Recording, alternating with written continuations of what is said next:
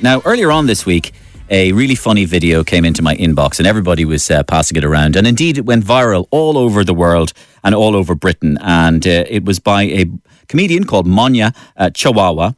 And uh, it depicts the, it's a satirical take on the Black Lives Matter protests. So it matches footage um, with uh, Munya doing a fake news broadcast. And here's a little clip of what Munya was doing.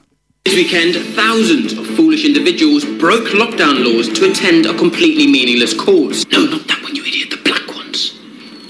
Protesters bruised the oxygen with their raised fists, and in Bristol, an ex-slave trader was thrown into the river, injuring Nemo and countless others. Celebrity-wise, long-distance runner Mo Farah is being questioned by police after footage emerged of him racistly strangling a microphone. Meanwhile, Afrobeat artist Madonna is receiving treatment for a fractured intestine after being placed in a headlock by Miss Dynamite. However, the final racist icing on the pounded yam was when a brown horse aggressively galloped through the streets at the speed of Dominic Vin Diesel Cummings. A forensic investigator. Dominic Vin Diesel Cummings. I love it. And the author, the creator, the comedian behind that is on the line, Munya Chawawa. Hi, Munya. Hello, how's it going? Absolutely fantastic. My name is Mario Rosenstock, and you're very welcome to Mario's Sunday Roast. Munya, Thank wh- you very much. You're, yeah, you're welcome, Munya. wh- So tell us the, the origin and the, the of the video. When did you do it, and uh, how it exploded?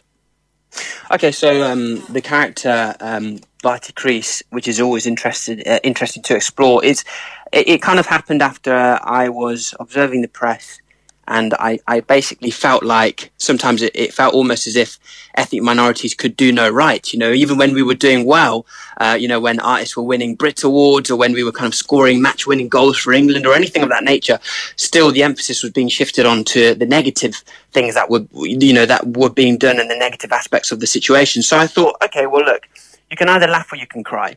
So why don't I take the kind of quite subtle underhand tactics that we usually see, which are sometimes so subtle you can't even detect them, and just massively exaggerate them and amplify them to the point where it's so ridiculous you have to laugh, you know?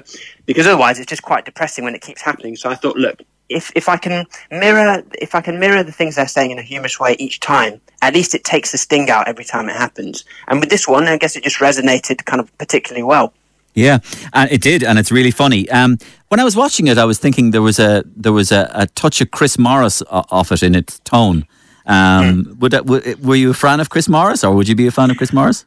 Well, I watch a lot of. Um, I've only recently sort of started to educate myself in the the really kind of all time classic satires because for myself, I, I, I never necessarily knew that I would be making comedy sketches, so I kind of never deve- developed it as a craft per se. But it's only now I'm going back through kind of you know Brass Eye and uh, all those kind of classic shows and, and realizing that we have similarities. So it's it's been good for me actually to have to dig deep and do my own research and find out what's inspired me even subconsciously. Yeah, because your use of language is really funny and really random as well. So I really I, Yeah. I laughed out loud at that.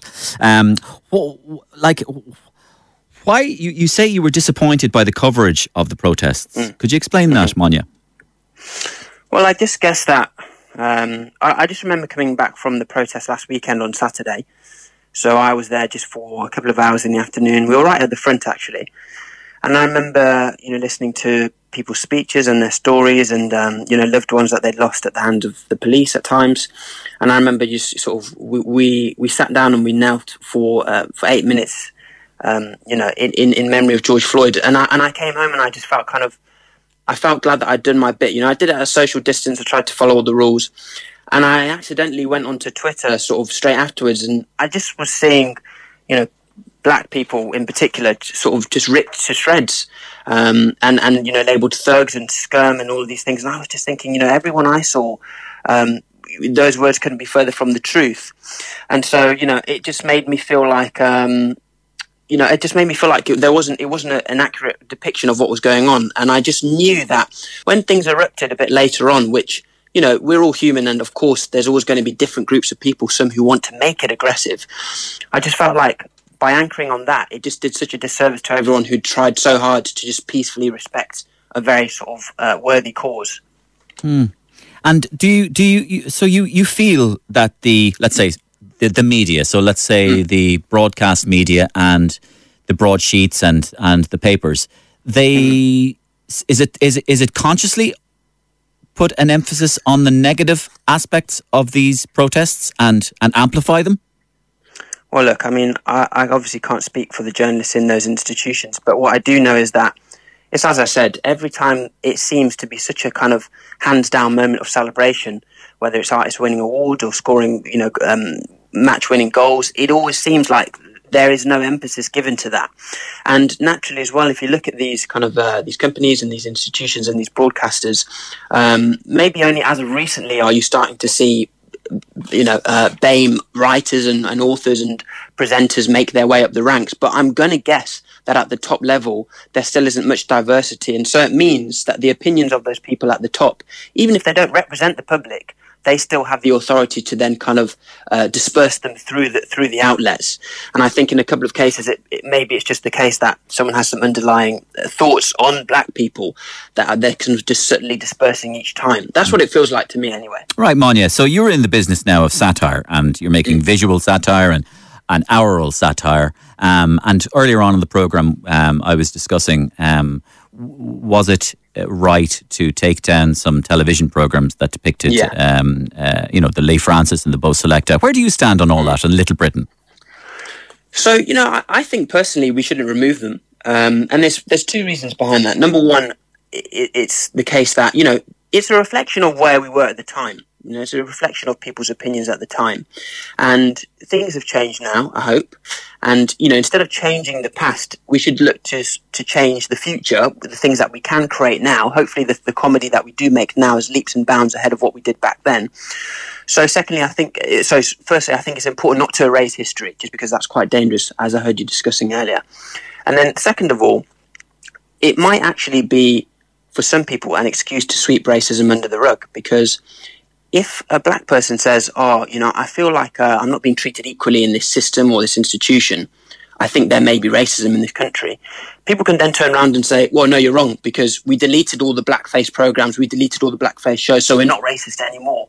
Even though the more subtle, insidious aspects of racism might still be there, so it could lead us to a dangerous situation of you know minorities being gaslit into thinking, oh well because there's no more blackface in the media i guess racism is gone which wouldn't be the case interesting point. and what about winston churchill's statue where would you stand on that i mean winston churchill um, somebody I would, I'm not necessarily saying I, would, I admire, but mm. somebody who I've who I've looked into a lot and, and read a good deal about and watched a good deal about. Clearly, what we're dealing here with is a highly complicated individual. Um, a typical yeah. example of a person who I started stated at the beginning of the show was either a good man who did very bad things or a bad mm. man who did very good things, depending on your point of view. But of he definitely sits on both sides of the fence. Where do you stand on, um, let's say, uh, people asking for his statue to be defaced, deformed, or even removed? I think it is a great question. I think he could very easily fall into, you know, tit for tat. And um, the statues are almost, in a sense, it's the same debate as the, you know, the old shows. Yeah. And I ultimately think that, look, the world has bigger racist fish to fry than statues and TV shows. Yeah. I think uh, we should just divert our efforts to the underlying issues, which are, you know, maybe make their way through. You know, a lot of people think this is not even a race thing. They think it's a police brutality thing. Okay, fine. If, if that's your belief, then it would be great to see that institution start to change.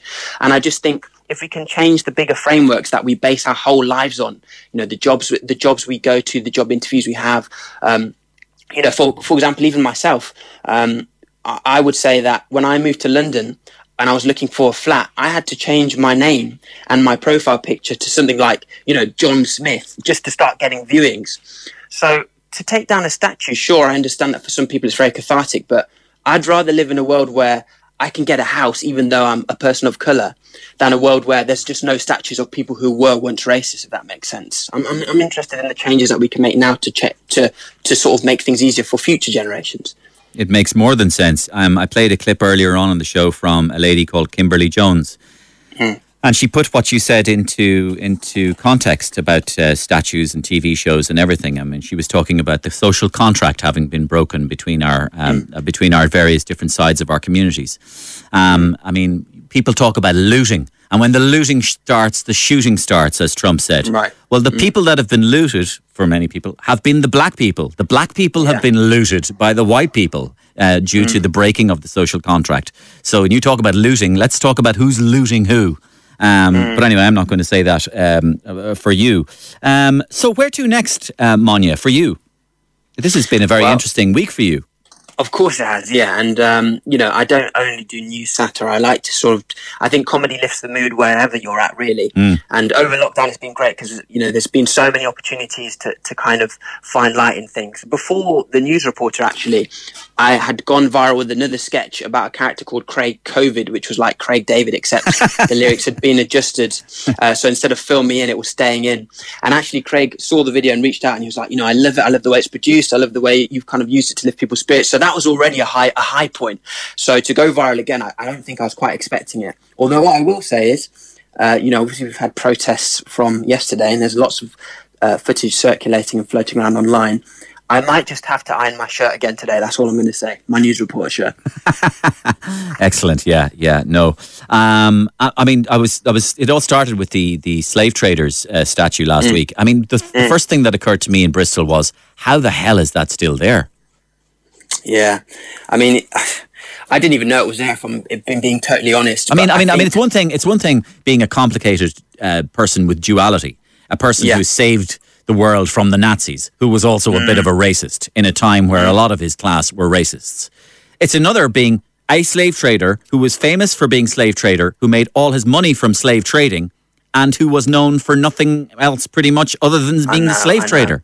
I, I know, and look, understand. Even though, even though the temptation would be to say, "Oh well, look, you know, it's understandable, etc." That they would rip the statue down. I know there are still some people who are super outraged at the thought of any statue being pulled down, and and what I would say is, I, I try to look at it from a very sort of humanistic point of view, whereby if you're a person of color and you've you've had to sit through that eight minute video watching somebody slowly being murdered by a police officer, I guess that feeling is just so tender and so raw that to then sort of walk out your front door and see a statue of a slave trader, for some people it must it, it must have just felt too much, and um, I don't think it's telling of you know um, people black people as a race or people who took the statue down as a race. I just think in that moment the hurt was so real and so raw that of course sometimes we, we're all human you know we all crack sometimes that when things get too much. Um, but i don't think that the kind of however people feel about the statue i don't think that those feelings of kind of aggression that uh, should be should be spread to black people in general as oh look you know tearing down our statues. I think we just have to consider how it must have felt for the people who had see, were seeing that statue days after watching a black man knelt on to death, if that makes sense. Yeah. I mean, I know we bemoan them, but uh, in this instance, mm. uh, thank God for cell phones, really. Um, yeah, of course. Because was it were it not for were it not for the camera on our cell phones, this kind of mo- atrocity could not be captured, and all the atrocities before, which weren't captured because people simply did, couldn't prove that they that it happened. Um, definitely, of course, and social media, Mario, is definitely social media has been for me. It's been the hero during this whole thing because uh, even myself, I've just been able to educate myself about so much and to see so much literature retweeted. And you know, what, what I always say is because you know how there was this whole movement where everyone felt that as though they needed to say something about the Black Lives Matter movement.